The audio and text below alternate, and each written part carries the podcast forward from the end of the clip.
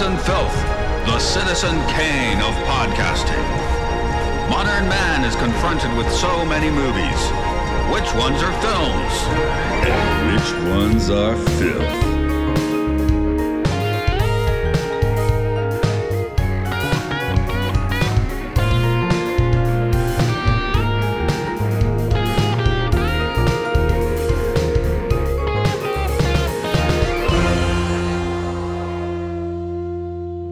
In at number 86. six, eight, In at number and 80. number 86, six, six, six. You already six, did this, six. remember?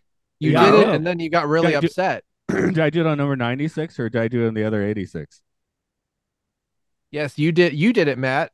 Cool. And then Luke, Luke got really enraged, and then went over to your house and started just beating you with a chair. It was crazy. We're I can't believe you guys don't remember that. We're That's like a good so pod. many tests. Yeah. Yeah.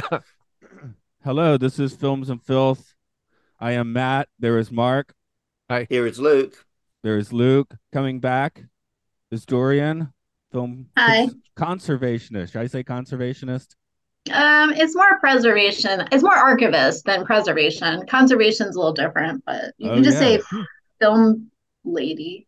Film lady. Okay, Film Dorian is our our film lady. Yep. I, I you can certainly talk the, the tech more than the rest of us probably can combine. Well, I won't speak for Mark. Mark's worked on some stuff, but you usually Yeah. the paperwork, right? I'm I've in great done, a- I've done a lot of stuff. I've done more than I really have time to go into. Okay. But yeah, it's uh, Eternal Sunshine of the Spotless Mind. I actually have a picture on my computer of of where I saw the movie in 2004. Were you in Japan? No, I was in Jackson Hole, Wyoming, and it was like this super, you know, old theater. So I took a picture outside the theater too. Did you say Jackson Hole? Jackson Hole, Wyoming. Jackson Hole. We ate at Dick Cheney's favorite you know restaurant, and then saw Eternal Sunshine of the Spotless Mind. Does Dick Cheney Jackson Hole? Yes. but yeah, yeah, this is one where I saw it in the theater. I saw it like I probably saw it a few times on DVD when it came out, and I haven't bothered to watch in 15 years, and now now I get to see how it's it's aged. Um, Mark, this is more of an arranging movie for you, I think. At least you I were. saw intimating this that. in the theater and did not like it. Um, Mm. watching it today was I'm gonna just go ahead and say it was upsetting because I started off not liking it, and then by the end, I sort of feel like I just didn't understand it. So I just kind of started hating myself by the end Hmm. of the film. So a- that was that was feel-bad real film. super healthy. Um, So you went from hating the movie to hating yourself. yeah, this sort of is that kind of movie, isn't it? I guess so. Uh, Luke, is this your first time? Yeah, I ob- obviously was aware of this film. Um, I think uh, when it came out, I was a big Jim Carrey fan, and my parents being like, "I was like, oh, can I see the new Jim Carrey movie?" And my parents being like, "You don't want to watch this one, Luke. It's not what you think." um, and then I just never got around to watching it until we had an excuse to watch it. Okay. Did you hate yourself after you watched it? No, I, I quite like. I watched this film on a bus home from, um, oh, on my way home after I went to Mexico. So last weekend. Right. So Oh, I, okay. I was pretty zonked and just got into the film and quite liked it. There you go. Um, Dorian, you must have requested this at some point, but you've said you had completely forgotten about it. If I Yeah, if I don't mean remember that as like a Lacuna Inc joke either. I just I don't remember ever seeing it. So I finished it like a half an hour ago. So it is like reverberating in my brain. So that's Hmm. that's all I can remember is this most recent viewing. So Well, that's all you have to remember for this. But uh, that's true. That's true. my bugaboo, and it could be that I'm watching on this like from 2004 DVD here, but um, I was definitely like, oh, early digital photography, not not sitting well anymore. There, I believe there are a lot of practical effects in this, but I don't. Oh, the oh the effects. There's lots of cool practical effects, but I think a lot of the effects required them to shoot on. I, I I actually was looking at the wiki when we got on just to see if it said what cameras they actually used and make sure I'm not wrong about this. But I felt like I was watching a very uh digitally film. Uh, I was watching this on my phone, so I couldn't notice things like that. Yeah, I watched it via the high seas and it looked fine, but I wasn't expecting a whole lot. So, I mean, maybe, maybe I might have been watching it at higher than DVD quality, but it maybe not. I'm not really even sure. Two handheld cameras film near 360 degree footage at all times, shooting three uh, 36,000 feet of film a day. So I guess it's more like a thing about lighting and stuff. So, but uh, Yeah, this is another one of those.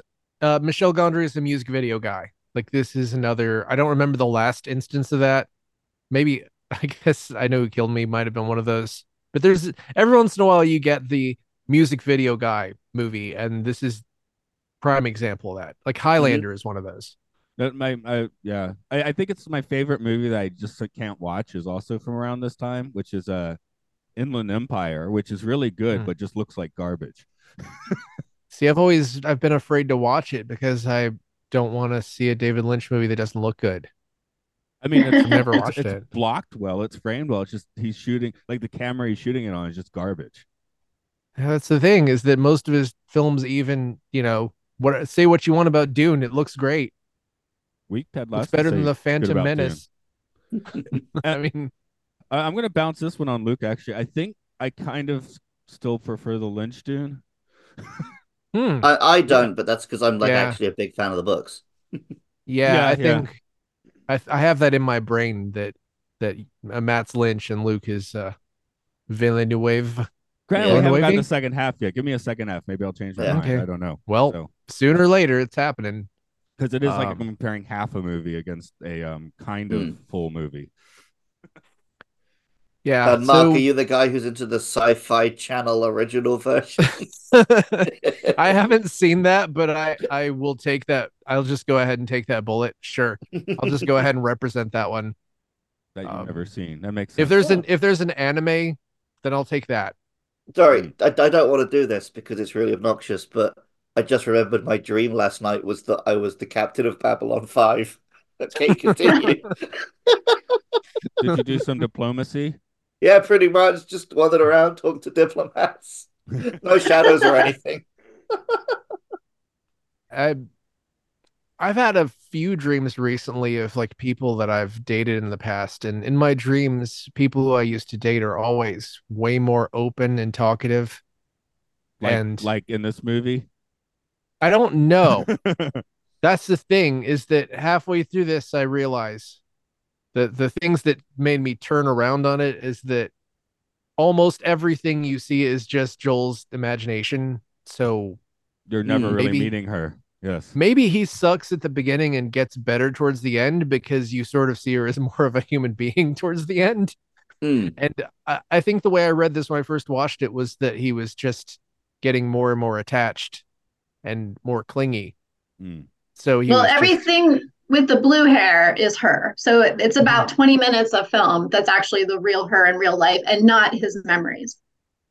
but but also i mean recently i th- i think have all of us watched valerian and the something of a thousand planets I watched I 15 haven't. minutes of it. Mm-mm. I That got like a to, but I lot- I think you're gonna have to take that as a no, Mark. that's a lot of that got a lot of hate for um the couple not having chemistry in it and they spent a lot of time just kind of yelling at each other in the movie but they clearly the characters clearly liked each other. And i sort of read that as french director a french director writing a couple doesn't necessarily translate to american audiences. And i feel kind of like clementine is the, the french person and what's his name? Joel Joel. joel is the is represents the american and it's just like the french hate fucking the americans kind of. I mean it's Okay. it's because this is um i i learned researching that uh michel gondry had the idea for this. This was his project. And he basically took it to charlie kaufman and was like look you're my guy. You have to write this because this is for you which makes sense. But what happened later is that memento came out and then Charlie Kaufman started trying to back out because he was like, I don't want to do this, man. This is too much like Memento. And I think there was just a lot of pressure on him from the studio, just like, just do it, even though the studio apparently hated the script. So it's so it's really interesting because it's the product of someone who was a French guy was like, "You must do this movie," and then he's trying to back out of it after seeing Memento, which, uh, go ahead and say Memento. They don't have that much in common other than a non-linear story, really. I agree, and I also kind of think this is better than Memento now after rewatching it, I'll which is a that. weird. I haven't watched Memento in a long time, but it's it Yeah. doesn't hold up as well as everything he did since. Also, it's like if you know the thing, then you you you know the thing, right? You know, it's like if you if you go in knowing what the thing Yeah, is. it, it is a bit of a if you know the twist film. And I watched the uh the version that was on the DVD bonuses where you could watch it in order. Not very fun to watch it that way. Memento. yeah, Yeah. Okay. it was Like I was going to say with this film though, especially in the early 2000s, are you going to get a better script out of a happy Charlie Kaufman or a pissed Charlie Kaufman? I'm I think this go- is just a- an afraid Charlie Kaufman. Like, this script is full of fear and terror. This is a very anxious and upset. I just assume you want him in a bad place to give you a script. Like if he's like well adjusted and happy, you won't get a good work from him. He's he's that tortured Yeah. artist sort of writer. I mean, maybe adaptation. He might have been happier for that, and I still think that's a better movie than this. But I guess I have to rewatch that now. Yep. Not for this podcast. Not That's for this podcast, yeah. but now being for my own uh, index. But um, There's a big word you could use. the other thing that messed with me a lot was that I realized that these people are just my parents gender swapped. Hmm. So that's bad. My parents should not have been together. Uh, It's okay. My mom will never listen to this. They did. They shouldn't. They did not belong together. They just stayed together because back then people just didn't want to get divorced, and uh, that's it. well, in case people have completely forgotten the movie, uh, Luke, you have that that plot you say, which wasn't yours, but now it's yours because we record out of order. Joel and Clementine meet in a meet cute on a train.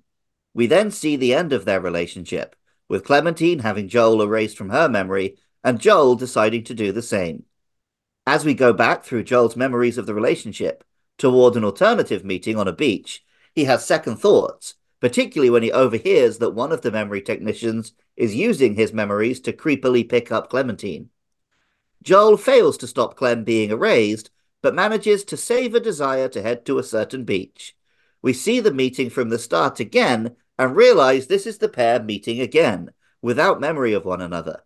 They are made aware of their previous relationship by a disgruntled employee, but choose to risk it anyway. All right, there we go. Uh, so well, I guess we'll do some nitty gritty on the the actors in this one. Um, how how do you guys feel about Jim Carrey's dramatic turn? Which I guess this is what kind of solidified it, starting you know, kind of starting with Truman Show and running into this more or less. Truman shows it's like it's him still doing wacky Jim Carrey in a serious story, whereas this he doesn't do any like wacky Jim Carrey stuff.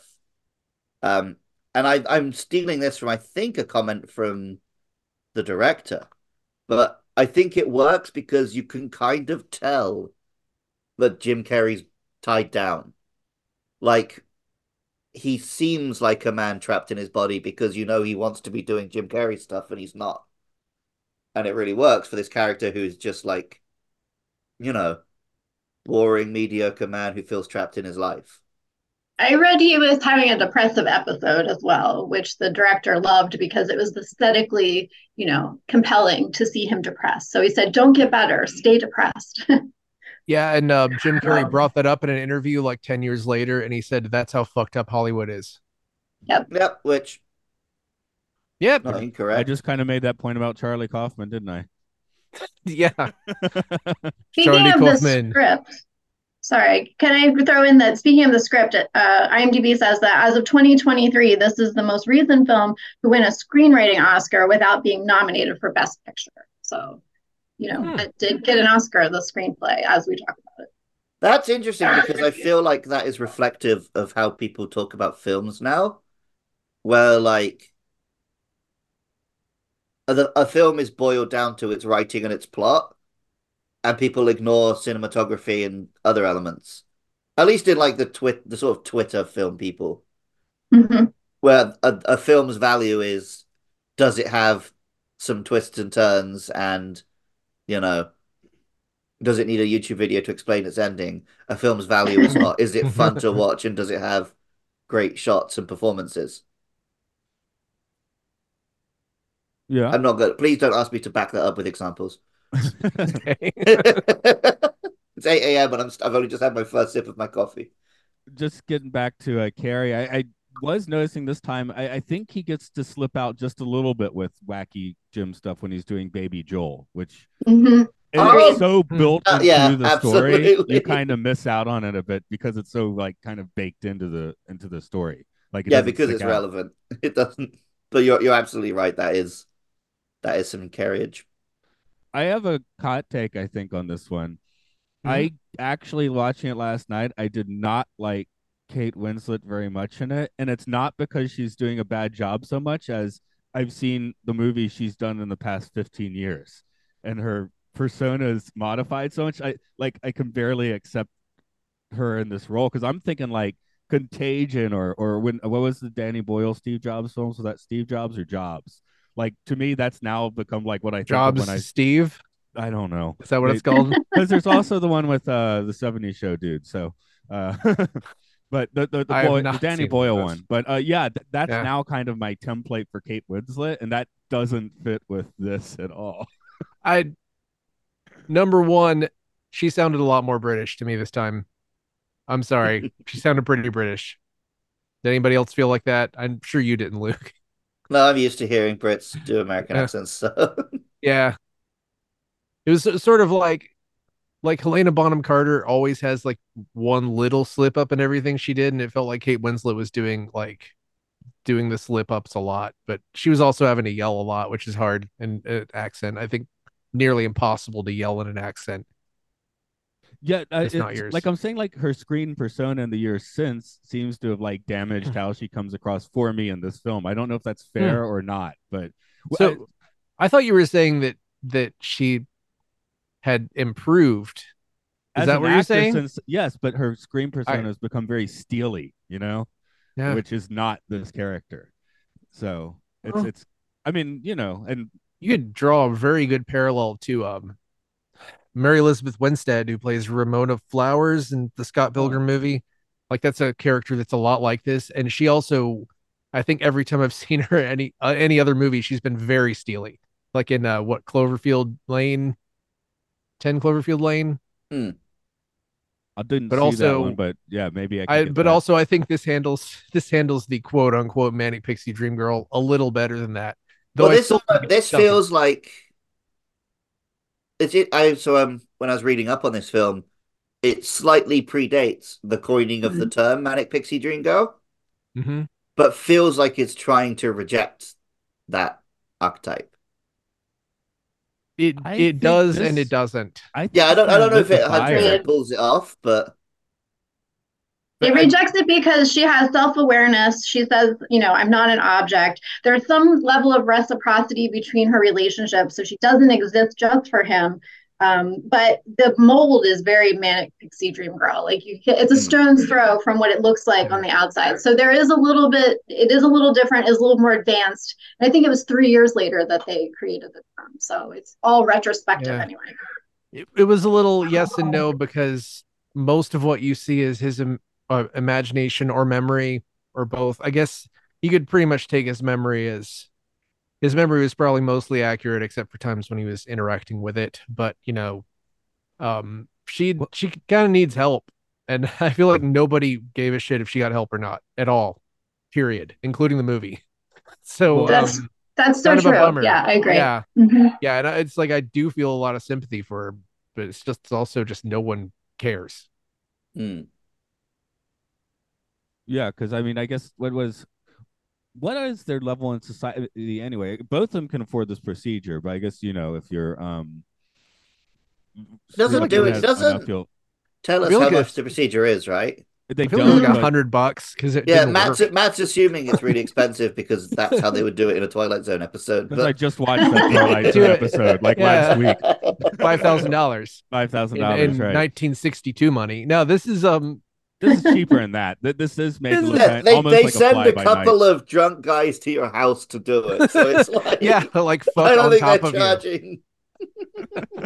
Yeah, they are pretty wildly unprofessional for this organization. I mean, on every And that- level. and the guy Howard failed completely. He failed his own on his own affair. He failed. you know what I mean? It's like just it that that to me is the most compelling part of this movie is you're watching a shitty startup fail miserably. Yeah. And I loved that part of it. Like if if like uh what Neuralink did this, that would make me delighted. Like oh no, it turns out that he put uh, Neuralink into Grimes and then she her brain exploded. No, I don't want Grimes to die. But uh Yeah, if somebody else. Neuralink tried to do this, it would just accidentally replace all of my memories of my ex with a gorilla. with or with Elon Musk, you'll you'll remember having a relationship just- with Elon Musk. And yet somehow still no one will remember loving him. You remember you'll remember going to the bar with him and having some drinks, but you're kind of annoyed. Like Yeah, him annoyed making jokes and me going like, Yeah. "Hmm, yeah. Like you know, if you just if you call the president a cuck a bunch of times, it's not really a joke. And he goes, ha ha ha, that's true, and drinks another beer. I don't know. what is his accent? Like his accent isn't like that. Anyway, Yeah, I feel like you're doing. I I don't think his accent is possible for humans to do. yeah, I don't- I don't- You cannot Let- pronounce his name in its original language. Your tongue make him cannot. make him make play those the new. Terminator. So there's there's a really easy trick. You just replace the M with a C and the S and the K with an N and a T. Mm. Ah, That's of a fair amount of substitutions, but I guess there's a rhyme there. It's a specific dialect.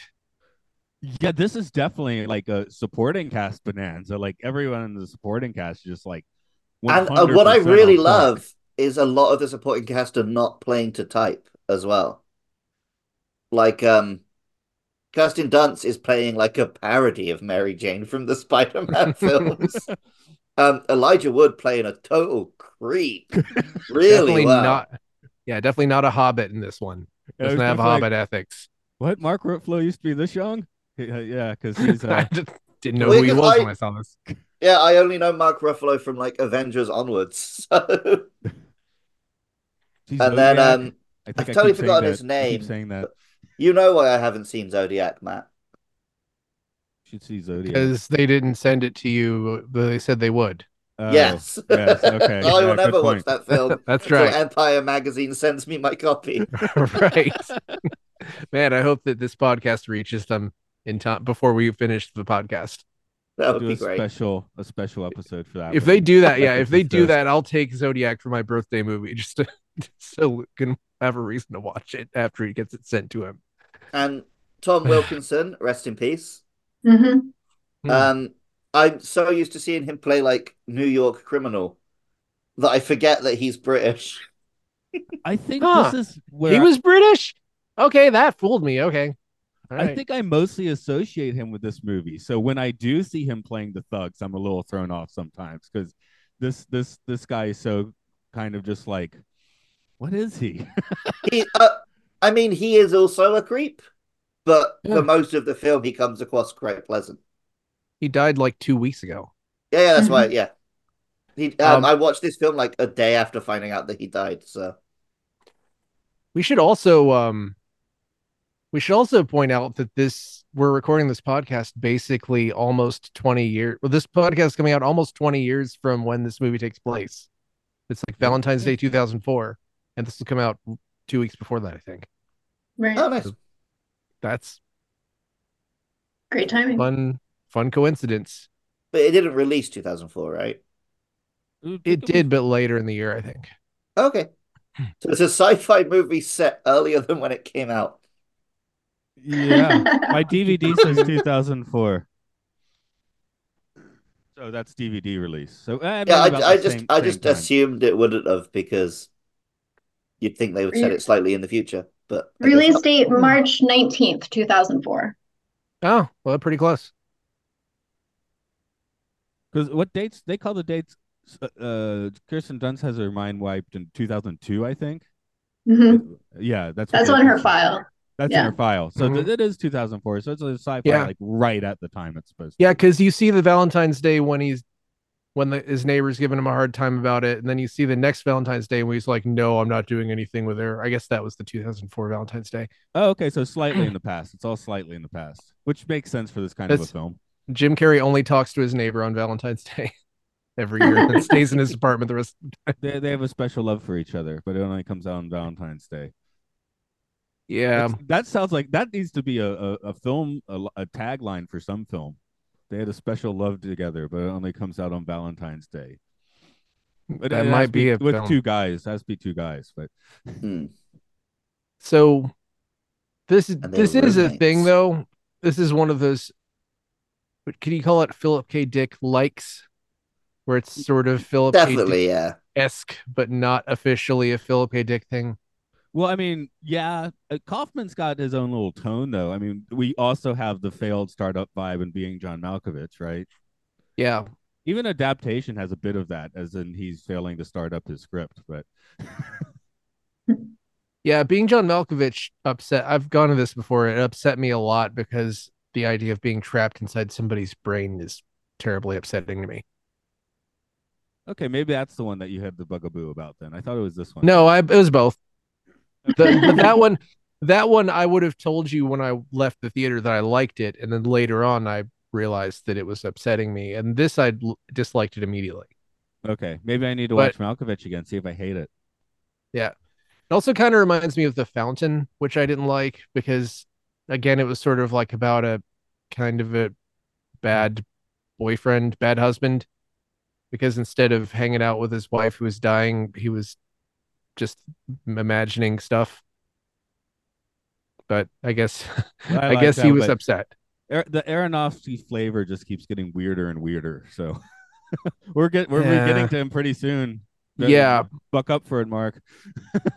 Oh well, no, I liked that one. I don't know if I do now, but I did. Yeah, that's that's But I- when Jared Leto was a serious actor. We all thought he was going to be the next the next guy, but now he's Mm. a what, Eh, weird maybe. leader rocker that sends people bird piss He's in the mail or something. He's just here for the morbid. Actually, I heard a story uh some from somewhere someone was on a show with him and they got a nice gift because on that show he was playing a doctor and apparently he sends people gifts based on the character he's playing. So Well, you know, There's- people people always do make the comment like, "Oh, you never hear about method actors just being nice." So there you go. He does do it both ways. Yeah. you got to Yeah. give him Yeah. credit for that. It's because nobody ever when method actors are nice to people, then then uh people just think that they're being genuinely nice, but they're just being the fucking nice character. they have So- to they just have to play nice roles, that's all, you know. I mean, uh, you know, Daniel Day Lewis must have been a terror on There Will Be Blood. I I was listening to a podcast where Jim Downey was on it and he was talking about that and apparently uh Daniel Day Lewis was nice, but he stayed in character up like every second they were together. So he was just sort of driving Okay. around and asking him about football scores and being like, "So how about those?" You know, it was just doing that voice. That's not his real voice. Like the Phantom Thread voice is more his real voice. Right. That's why I was about to say Phantom Thread, but then I thought Mhm. maybe that wasn't the best example, so I went for That's the other one. yeah. I think that's kind of his real. I think I think uh, Paul Thomas Anderson was just like, let's just write you one where you could just kind of be yourself. and he hasn't done a movie since. Huh. He was retired. He said he was going to retire. I I hope he sticks to it. Good for him. You know, everybody keeps unretiring. Like Miyazaki, I love. I'm sure that Boy and the Heron is super good, but like, take a Say break, Boy and the man. Just Heroine. enjoy He yourself. did take a ten year break, to be fair. Okay, yeah. D- Wasn't it That- something like his son made a movie that was a disappointment, and he was wanted Son, Yeah, but you've even- been a even that was disappointment to like me. Let 20 me show years you. ago. Let me show you how it goes. man. And I heard John Williams was going to unretire. So what I want is John Williams, Miyazaki do a movie together. Okay. Just do it. sure. If you're going to stop retire, if you're going to unretire yourselves, do that.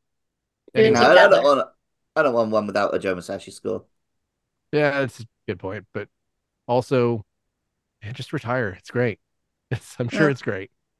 I don't. I won't know, but I'll I mean, yeah, know. we're never going to get to retire, so no. I think Miyazaki mm. should work till he dies. Okay, fair enough. I think This he is agrees with taking a turn. I'm taking I'm taking the um the boomer. I didn't get my student loans revised, so no one should. I'm taking that approach to retirement. Yeah, yeah, point. I'm gonna have to walk up uphill both ways to work until I'm 95. So you should keep working. Yeah. Okay, Oh, problem boy. solved. We've solved the economy. Very good. There isn't. Yeah, there isn't really anybody else to do Miyazaki stuff. Like there isn't anyone else. So, I- do you want to have I- any portions of your life erased? That seems like a uh, an obvious obvious one here. I don't This know. is I think- another- I think I would come to the realization he came to, where like, actually, even if those memories are bad, you need them to be you. Yes. Mhm. That was another Uh, reason I didn't like the movie when I first saw it. I was like, man, this sucks. You you learn so much from bad relationships. And not only do they now know that they had their memories erased, but they're gonna go and make the they're gonna go waste a whole bunch more time and fail again. They So, like if the they tapes. hadn't Or are they going to go into it with some knowledge that will help them? Who knows? maybe, but Yeah, I, I don't think they also are just actually quite incompatible. yeah, that's the thing. That's sort of the thing is I've no I don't I'm sure that I know somebody who had a relationship that blew up a bunch of times and then it ended up working out, but I can't think of anyone off the top of my head. So yeah. Um I remember uh, being in high school and my physics teacher said, you know, forget about your your high school sweetheart. Forget about who you're dating right now. You're probably gonna have to date at least 30 people before you find the right person. And at the time he said that, I was kind of offended because, you know, I knew a bunch of people who were dating each other. I'm like, God, really? And he was kind of right. You, Thirty Yeah, a pretty high number. 30 Okay. is Like, I can high. see his point, but I don't know if I'd go as high as thirty. I mean, I've d- I've done 30 and I'm still pretty single, so I don't know. Just Maybe think I about- should have aimed lower. I don't think think about- I've been on thirty even like first dates. You know that I know people. I do know people who have just who did marry people they knew in high school and are still married. So Hmm. that is not a uh, that's not a definite. But also, uh, I don't.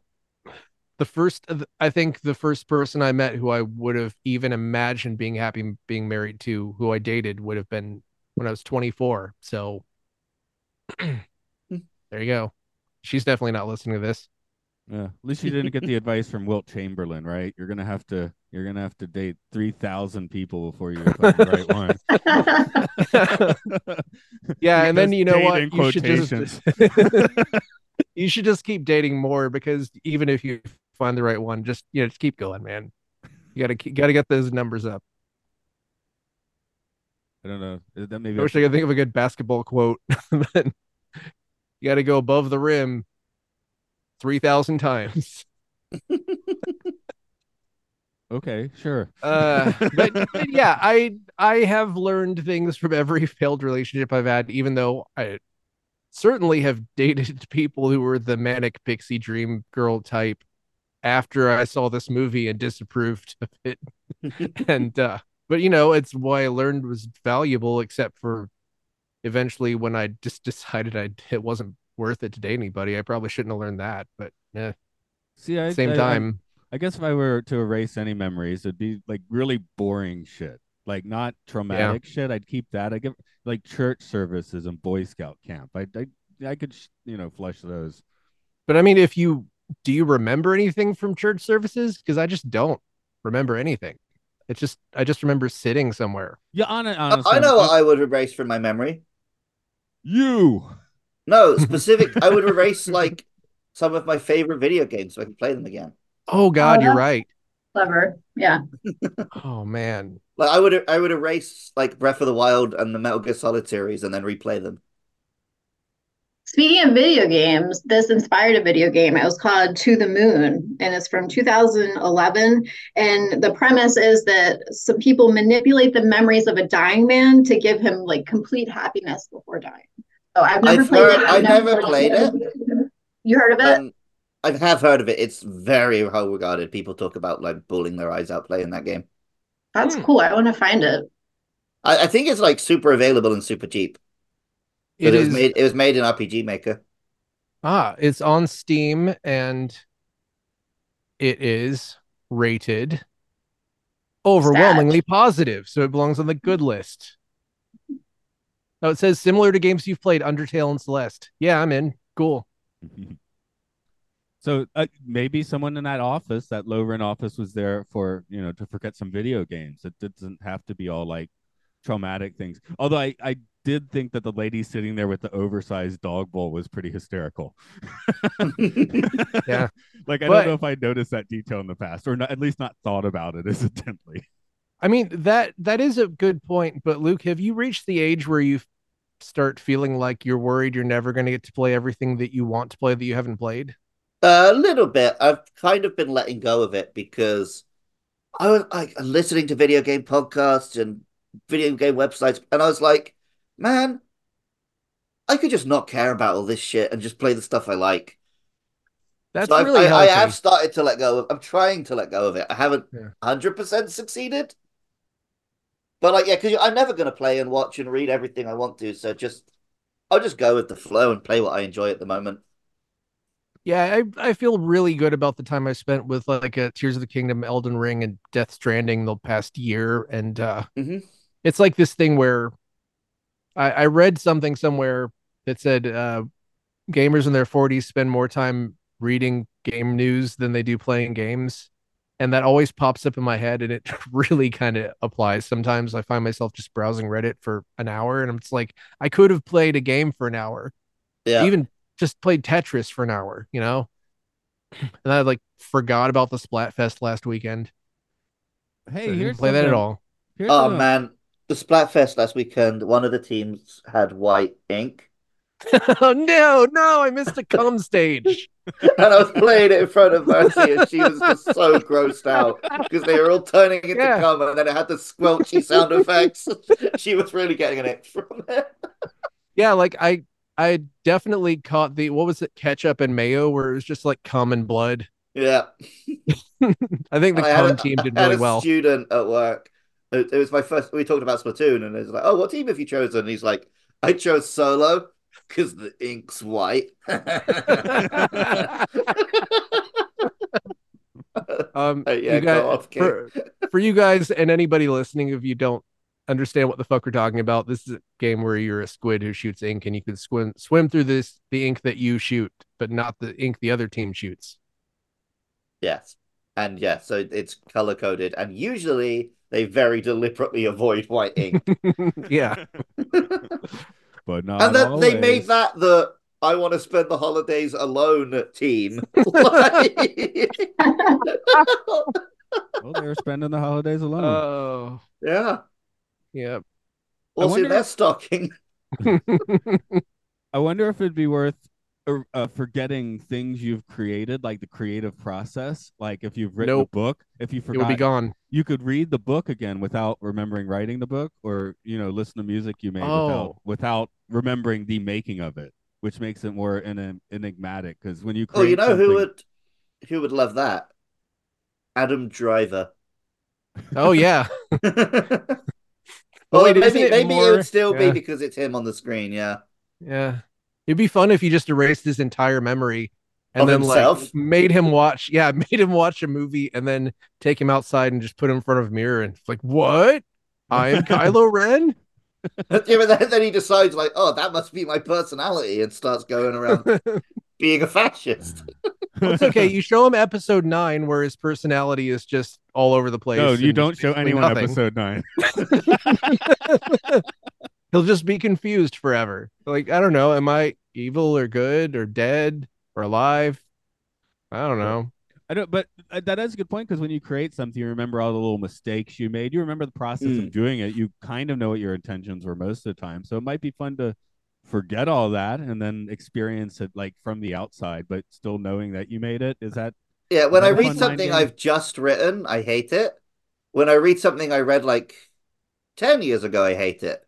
But when I read something I read just like a couple years ago, I'm like, oh man, I'm a funny guy. So So it needs to be, I've just about forgotten it, but it hasn't been long enough that, you know, I've improved. Uh, Matt, that's a little. I feel like that's a little weird coming from you because your music output is so vast. Like, do you really remember like all of the ways that you've made all the stuff? Because I feel like I've made a lot less stuff than you, and I don't remember a lot of my process. Or like, there was a uh, one time about I guess 20 years ago when my laptop got stolen, and there was a bunch of stuff I could just never recreate, even though it was from that year. I, I couldn't go and like recreate it. So well, to a certain extent I could. But you know, just when you listen, you have like a memory come through, like, oh, I I remember when I was playing this guitar solo, there was an earthquake and I just kept playing the guitar solo, you know? Man, That maybe sounds I'd- sick. Why would you want to forget that? Okay, well that's too specific. I guess it's more like uh you know, the house was Just- cold that day. I remember reco- recording this like and it was like snowy outside, my heater broke, you know? Like so Mm. that's what I'm thinking about when I hear the song. No, actually the the earthquake one's kind of cool. So I maybe I don't want to yeah. forget that one, but I want to believe like everything was just falling down all around you, and you're just going. it was an aftershock of the big one here. nice. Didn't you just have another earthquake very recently?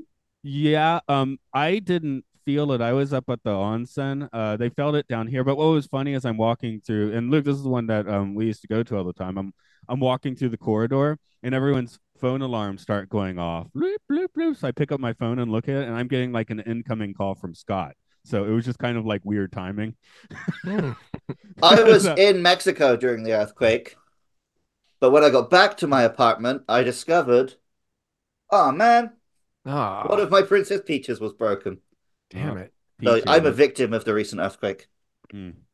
Damn it. I, I I remember hearing about it. I looked on a map and it was really far away from you guys. So I was like, ah, they're fine. Yeah, I, I, they, apparently um, a lot of my students did feel it, but they were telling me the the alarm on their phone that's like earthquake was much scarier than the actual earthquake. Yep. And I just had I've- an incoming call. the only earthquake that I've actually ever felt or witnessed was in Japan. like there have been earthquakes here, but I've never like been awake or felt any of them. I've felt a couple of them, but it's never been like a, a big, big one. Well, The, biggest one was when I was in Osaka and it like it knocked over a couple of old walls and it broke a few glasses in the um hotel I was working at. I got a pretty wild ride in 2011. Yeah. yeah, it was 20, 2012 when I was visiting and I was sleeping on Scott's floor in Tokyo and I was having a dream and in my dream it was like the the building I was in in my dream was made of cardboard and it was shaking apart and I was like this doesn't seem right. This building shouldn't be made of cardboard. And then I wake up and then things are kind of like shaking but not like making any noise. Like the bookshelves are just kind of going left to right and then Scott just like sat up immediately. He like didn't say anything so I didn't say anything. And then we both just went back to sleep. And then you I forgot the memory. The memory vanished. No I remembered it. I talked to him about it the day after but it was like the when it happened it was just like whoa this is fucking weird. It's, it's not what you would expect if you've never been in an earthquake before. Dorian you ever get earthquakes there Uh, well, supposedly we're going to have the biggest one of all time at some point because our fault is like the big one. But I mean, it's the one that connects down to whatever. It's it. No, I haven't. I haven't experienced it yet. But every like couple years, they'll give us like really scary articles about if you live in Seattle, like you're watch out because it's going to break off the whole state. I mean, um, Hmm. just some some big, very quiet and overdue fault that we have over here by like 200 years or something. So we're a ticking time bomb. They always tell us. I don't think anything's ever really fallen off into the ocean before like that I mean I Not I'm not saying it's yeah. impossible okay Well, I was thinking of like disaster movie style, like because that's how they hype it up when they remind you that you live on a fault and your days are numbered. It's always the most Yeah. dramatic. Yeah, but that's why Yeah. I'm buying up lots of land just a couple of miles in from the coast.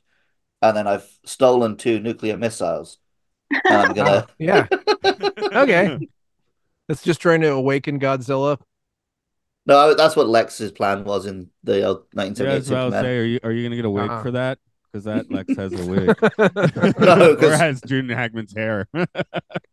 When I'm hired to play Lex Luthor, I'm not going to be a coward and I'm going to go full bull. nice That's so different than normal life. Um, does someone have a, a, a big big point or observation they want to throw out on this? Because I'm I'm gonna start looking for reviews Uh, and such. I Total want to mention a couple things if I can. Um, the director told Jim Carrey it was a drama and told King uh, Winslet it was a comedy. So they said that Carrey was frustrated that there was this completely different thing that the messages they were getting. But it's kind of interesting to direct people that way. So I thought that was worth mentioning. And there was actually a website, like an Easter egg sort of, that was lacunainc.com that was a website for the film, but it was sort of an Easter egg in the film. So they didn't promote it, but if you went to that because you saw it in the film, it would be about the movie. And it's no longer, it doesn't exist anymore. I checked, but thought that was kind of a clever marketing stunt. If we could way back machine that, probably. I guess- maybe. The question we always have to ask on this podcast is like, why is this film on this list? Because it Yeah. is it's good and it's interesting, but I don't quite understand why it has quite the reputation it has. Like even the I Wikipedia, like the opening paragraph is like, oh, it's often listed as best film of the two thousands and one of the best films of all time, and it's like, so yeah, it's right, dude. it's good. I am convinced that this is the uh whatever the the love song played at the wedding effect, where a lot of people have taken this and attached, just sort of pinned their relationships to it or pinned their uh maybe doomed romances to it because it has that kind of a quality. Hmm, for- interesting. like I remember in 2004, I drank the Kool Aid. I think I think I did consider this my favorite film of 2004. Which, if I were to look a list of 2004 films now, I Hmm. doubt that would be the case. But like, Godzilla I- Final Wars was two thousand four, so I know what mine Oh, okay, okay. That that is. go over that. Yeah, that beats this. But yeah, uh, it, it is one where I'm like Shrek it- 2. That. Sorry. no, no. Uh Spider-Man Spider-Man 2. I would put. I The think Shrek and Incredibles. Shrek Two should be on this list. Spider Man Two actually maybe is a contender for my Spider-Man favorite 2. film of all Yeah. time. that is a fucking great. That is a fucking great You'll movie. get the Um, Spider Verse on the list. I have a pithy reason why I think this was successful, and I think it's life affirming, Eternal Sunshine, because it glamorizes futility because the alternate is oblivion. Does that make sense? Yeah. Like it's Yeah. it's like well, it could be worse. So it is that what that's what makes it life affirming, even though it's sort of a depressing angle on what is life affirming. But you have your choice, oblivion or futility. So But Yeah. maybe, maybe it is just it tapped into something. I mean, as a post 9 11 movie, like, I think people were feeling a sort of that, like, they were feeling like futility. And maybe a, a way to sort of accept that was actually something people really needed. And people in our age bracket, we were all Winslet age when this came out, you know. So Yeah, we. I mean, uh, I I definitely could see the appeal of being in 2004, one year after we started going to war with Iraq, and being like, "Oh, I wish we could just kind of go take it back a little bit, just kind of back it up." Um, oh, Hellboy, that might be my favorite movie of 2004. yeah, I'm, I'm Dawn guessing of the Dead this remake. came out- was that year. Shaun of the Dead was Yeah. that year. Mm-hmm. Shaun of the Dead. Uh oh, my come- least favorite movie of the year, Garden State. I'll just go ahead and say that. Fuck that movie. I was gonna throw that out as another manic pixie dream girl movie. I haven't seen it, but that's notorious for being one, right? yes, I Oh. think so. The Life Aquatic with Steve Zissou. Here's my Garden State story. I'm gonna make it fast. Um, I was really stupidly high. I'd gone to see Wire at uh Variety Playhouse, which I love. I had a great time seeing Wire. They uh they s- said something mean about Bush, and nobody really seemed to get it. Um, I come back to my uh, townhouse where I'm living with like a lot, way too many people, and uh, the neighbor comes over and it's like, "You should watch this. It's about a guy who destroys his mind with drugs." And I think she's talking directly to me, and we sit there and watch it, and I'm like, "I hate this." And then eventually she just goes upstairs to fuck two of my roommates, and I'm still sitting there watching Garden State. I'm like, this sucks. Wow. Walked away after about uh, it was about 40 minutes in. I was like, this sucks. I can't stand this anymore. Sounds like there's That some other is stuff a- going on. That's there. an involved memory. There's a lot going on there. Yeah. But also, um, man, 2004 was a great year for movies. I mean, wow. Yeah, yeah. I'm just thinking. I guess I saw this and then screwed Life off for Aquatic. Japan. If it was end of March, I probably would have seen opening night. And a month after that's when I uh split the country, for at least for the first time. Mhm. I found my least favorite film of 2004 What is it? Thunderbirds. Team America World Police. Oh, Blade Trinity. That was bad. Uh, Wow, did Team America World Police come out the same year the Bad Thunderbirds film came out? Looks like. That's wild. Jeez, that must have been a bad year to be Gerry Anderson. Kung Fu Hustle. Uh, Oh, that's a good film. Catwoman, which I think we'll be talking about eventually. Catwoman is the film that made me realize films could be bad. Um, That's funny. I saw that as a question on Reddit recently. What was the film that you that you first made you realize the films could be bad? And I couldn't Yeah, remember. well, I mean, I, I think I had. It's not quite that, but it's the film where I remember just watching it and just like literally in my head hearing her say a line and being like, "Someone got paid to write that." I have a really Yeah. specific weird answer to that, and I have to look up the movie. Um, Primer came out this year. You seen Primer? I've never seen it actually. Yeah, it seems like It's- something I would have watched. I think you would like it, Matt. I don't know if the other two of you would like it. It's very slow and confusing. And you Hmm. pretty much have to look at a map after you've watched it. It's a I time like- travel movie. no, that sounds up my street.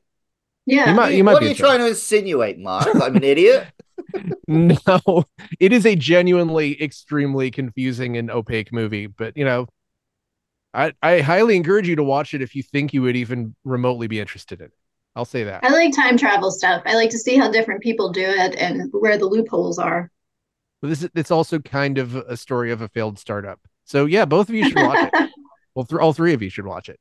Um, I have I have two movies that I think was when I Night realized that movies could be bad. One is Mhm. Made to Order with Ally Oh. Sheedy and Beverly Yeah? D'Angelo and um Tom Skerritt. I mean, I watched in like 1988. I don't remember anything about it now, but I remember like that specifically being the first one. Was like we rented this and it's bad. Ghost of the Shell 2. There's a I'm Gene sorry, I'm Wilder just saying, film that saying also stuff did that. now. And now you're just saying stuff. Now I'm saying names of films that I love from 2004. There are many. I guess we're gonna do Super Babies. Oh my god, that's lowly rate low rated. Super Babies, Baby Geniuses too. I think that's like in 2029 or something. Yeah, we get both of them. We get the whole. We get to do the whole franchise. 1.5. Working it.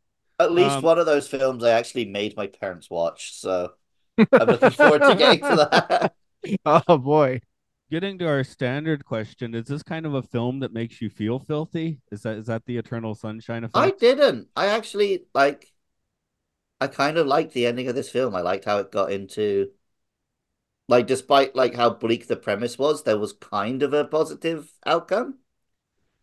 Like they I- made a, a what I felt was. I mean, I I probably this relationship will still end, but I liked that they chose to give it a go. when Not- I first saw the movie, that's how I felt, and then watching it now, being I guess older and and and cynical, I was like, ah, that's a, th- two months, to, and that's they're off again. See, I w- rewatching this as an older person, I still feel like their relationship is doomed, but I just feel bad for all the things that I avoided. So I just in you know the old internet meme, I see myself in this and I don't like it, Mhm. or I see Maybe- myself tagged in this and I don't like it. Maybe that's Uh, why I'm saying it makes you feel filthy. It makes you feel that way when you're so. It, the movie age is uh-huh. okay, but it but you age badly. Maybe that's it. Yeah, it's like I see I see the futility of a lot of my past relationships and I see no answer to it. That like when I was younger, I guess the answer was like, of course, don't waste your fucking time. Go to the next thing. And now I'm just like, oh God. Just- What there I just had I have no imagination now. I should have just dated somebody terrible for a long time.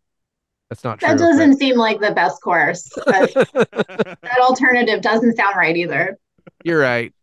It's it it sounds like a grass is greener thing because the thing is I never actually did that. I never committed to a broken shitty relationship for longer than a couple of months. So I think that inevitably when you do that, when you decide not to, to do that, then you grow older and you're just like maybe I should have just done something. But you know, no, I shouldn't have. And uh And you don't want to And, uh, erase I- your memories. No, I don't want to erase. I never wanted to erase my memories. I think that anything I've learned about myself and my interactions with other people is very valuable and should be, you know, kept. And then think about it. At best case scenario, their relationship works out. They just paid like whatever 300 bucks to erase two years memories of fucking. Right? That's that's terrible. Maybe they actually had like terrible sex. I don't know. That's I don't want to erase it. But you'd Just like to ahead. imagine that you know he would at least improve a little bit in that time. Yeah, I'll just go ahead and say it. Not erasing any of the sex. So Wouldn't- just remember having sex with a random person, which I don't know. That would be can make- funny. yeah. Man, it's funny. I, you know, I've had like 31 night stands or no wait 200 i don't know how do you how do you count that if you if you don't remember the person each time it's funny i had this one night stand with this one person like 100 times it was really Imagine, like, when he meets her on that train and he's like, "Hey, um, this is gonna sound weird, but I think they fucked you two hundred times." That's a good pickup line. It's not a good pickup line. Um, Uh, eternal I- sunshine of the cum stained mind oh I my do, god. I do have a one star review. If all right go it. for it Okay. Read it. absolute worthless garbage. I finally watched Eternal Sunshine this weekend. This is a 2008 review, just to throw that out. What a piece of absolute unadulterated crap from beginning to end. I mean, I've seen a lot of bad movies recently, but this has to uh, rank as the absolute worst. And this won the Oscar for Best Screenplay. God, the people in Hollyweed must have their head up their collective rectums. Now I hate Jim Carrey, but he was. oh no, now I hate Jim Carrey, but he was absolutely horrid in this, as was Kate Winslet. At least they're doing the punctuation correct, so I fixed it. okay Did the director actually expect anyone to feel anything for these two dimensional stereotypes? And the director must have gone to handheld camera 101 to learn his craft. Talk about annoying. I want my 25 cents back. 25 cents? At 25 least most of the other garbage I've watched recently was mildly entertaining, but this wasn't even that. Did anyone actually believe they were saying something significant about the human condition here? If so, go back and watch some Renoir or Bergman or Kurosawa or just about any of the great directors. Even Ed Wood knew more about the human condition than the bozo who wrote this. Uh, 26 Wow. out of 69 found it helpful. that was pretty good That that was actually a well written one for, for once. And, Yeah. you know, sometimes it's funny how incoherent and weird they are. This one they it's got the it's proper pronunci- punctuation. I assume Hollyweed is intentional. So yeah, at least they're writing properly. Good for them. yeah i'm scrolling and there are actually a there's a lot of hate for this movie it's really interesting How how many of them are 2004s? Actually, a lot of them are 2004s. Okay, I was I was just Yeah. wondering if if it's an aging thing, but yeah, it has a fair Oh. amount of people that didn't like it from the Kill Me Now. That's that's the title of one. like giving cotton candy to a starving person that's like my favorite That's a- headline here Wow. Read that one. Or is that all there is? Okay. It's just Sure, I'll I'll read it. Um, this isn't really a movie review. Well, that's a problem. It's more reaction. After watching this movie, I feel like running around screaming, "You're missing the point! You're missing the point!" Perhaps I'm missing the point. This film gets kudos for being clever and quirky and well filmed in a being John Malkovich kind of way. Clever, quirky, but there's a spiritual barrenness underlying it. Shouldn't art be more than clever? Shouldn't it reach deeper? Limericks are clever. We don't call them art Maybe you the don't. underlying message in Eternal Sunshine isn't all that original. I am tired of seeing movies about love and loneliness. How many movies have we all seen? His basic point is that if you just reach out, take a chance, find romance, this will fend off the ravening wolves of loneliness at the door of modern life. In a culture that desperately needs a sense of community and connection, peddling movies and songs about romance is like giving cotton candy to a starving person isn't it isn't what we need. Finding romance is not the way to fend off loneliness and alienation. A change in the culture is. If we all felt connected to something that mattered, to other living things, to communities we cared about, romances wouldn't be the be all and all of meaningful existence. It would just be one among many of life's joys. 101 out of 215 found this helpful. That's from 2006. This yeah, this movie sparks off well written bad reviews, so that's definitely That, yeah. notable. Under Well, that, I That mean, was that one kind kind of of read well like it was written by a little bit of an incel. Yeah, that was kind of sort of well written. the I mean, punctuation's there, It except was for that it was spot. correct. The the grammar was correct. So Oh, yeah, it's I see. point. From the title, I thought it was gonna be just like, you know, yeah, they that was gonna be meaner. I thought it was gonna be a more interesting take than just like, oh, it's Yeah. about romance, boring. also like I, I want to deduct a point several points for them putting the title of the review inside the review that's some hack bullshit This movie does that too. Kirsten Dunst gets the titular line. You can you can have a titular line in a film that's two hours long, but not in a, like a two paragraph review. Oh, Like, uh, come on. By the way, Mark, just under that review, I'm not going to read the whole one, but this Mhm. one sentence is worth reading. Mark Yeah. and Frodo bullied Jim Carrey, and a lot of people enjoyed how that humiliation was done.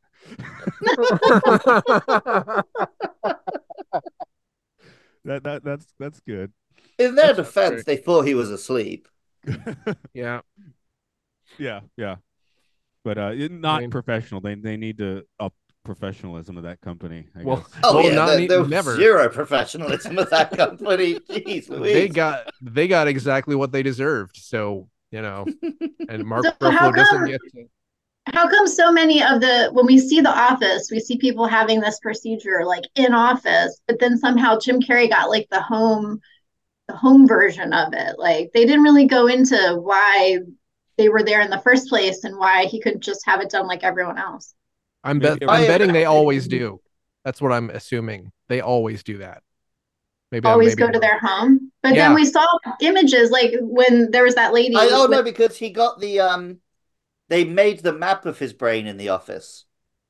And then the erasing took place at home. So maybe she was just getting the map made. Uh, Or maybe Okay, like I- I erasing buy your that. dog is a simpler procedure they can do in office, but erasing your two-year relationship requires a little bit uh, more whatever they're doing.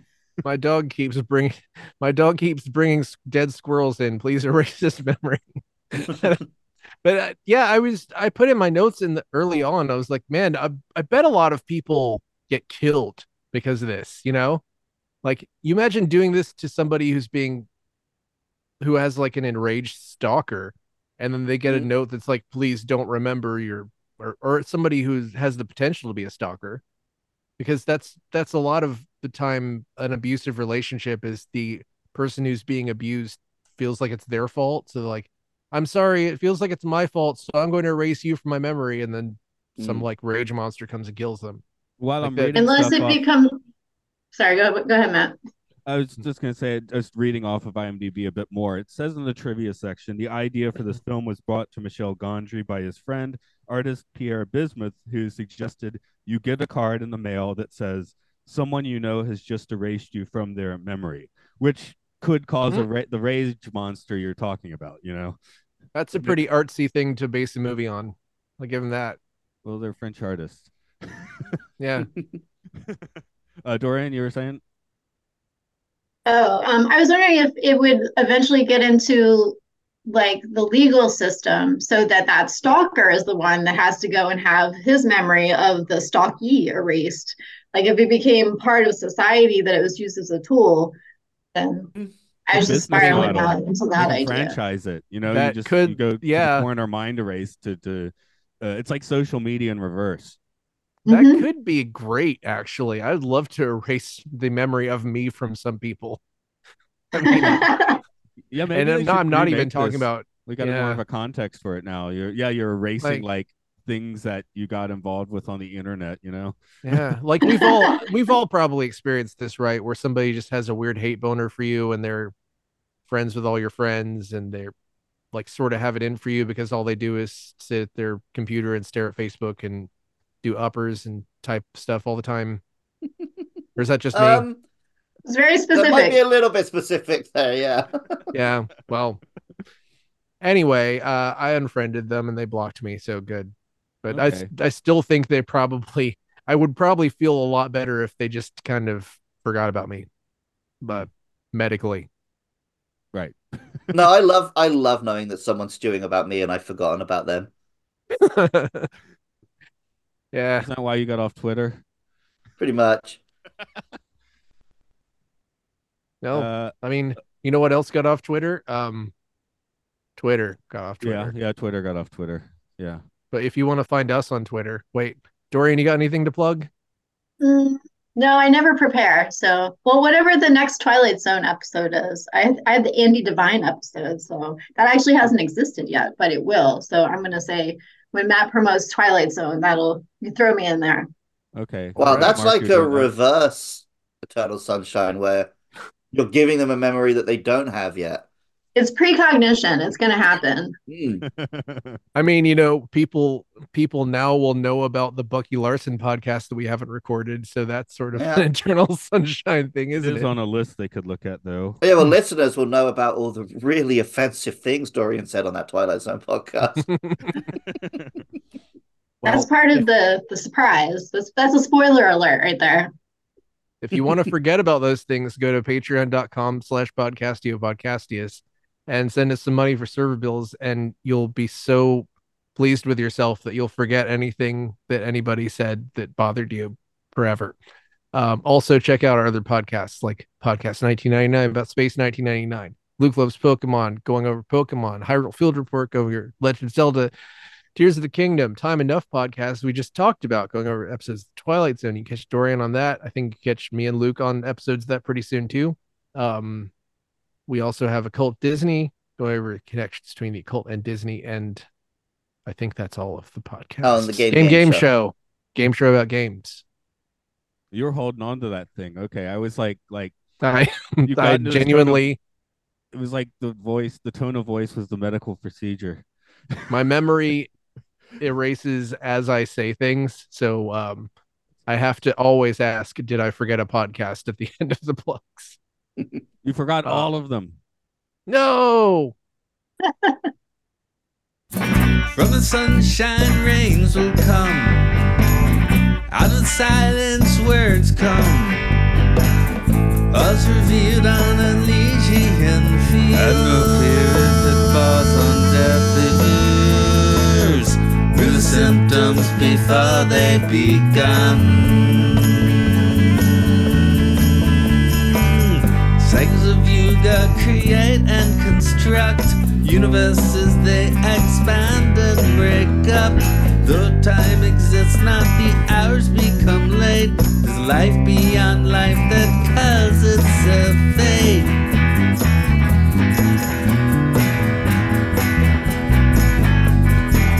Says she's not a prophet, just only knows what's up next that it's okay to be off planet. And the fear if it falls on deaf ears.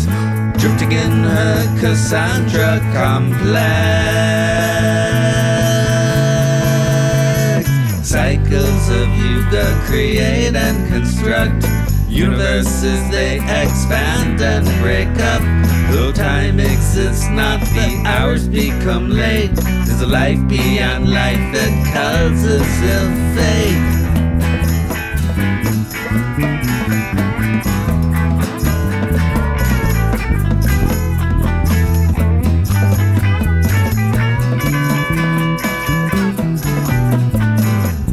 Never been the blank slate.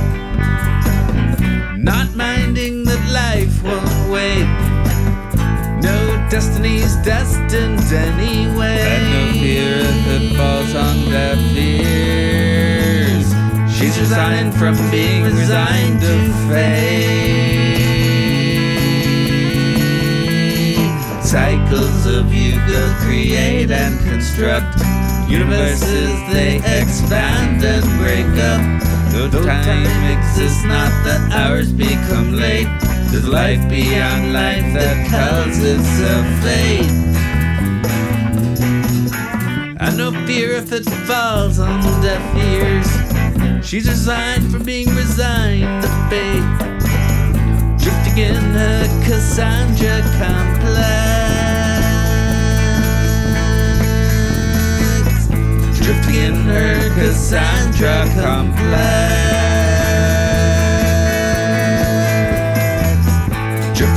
Cassandra complex.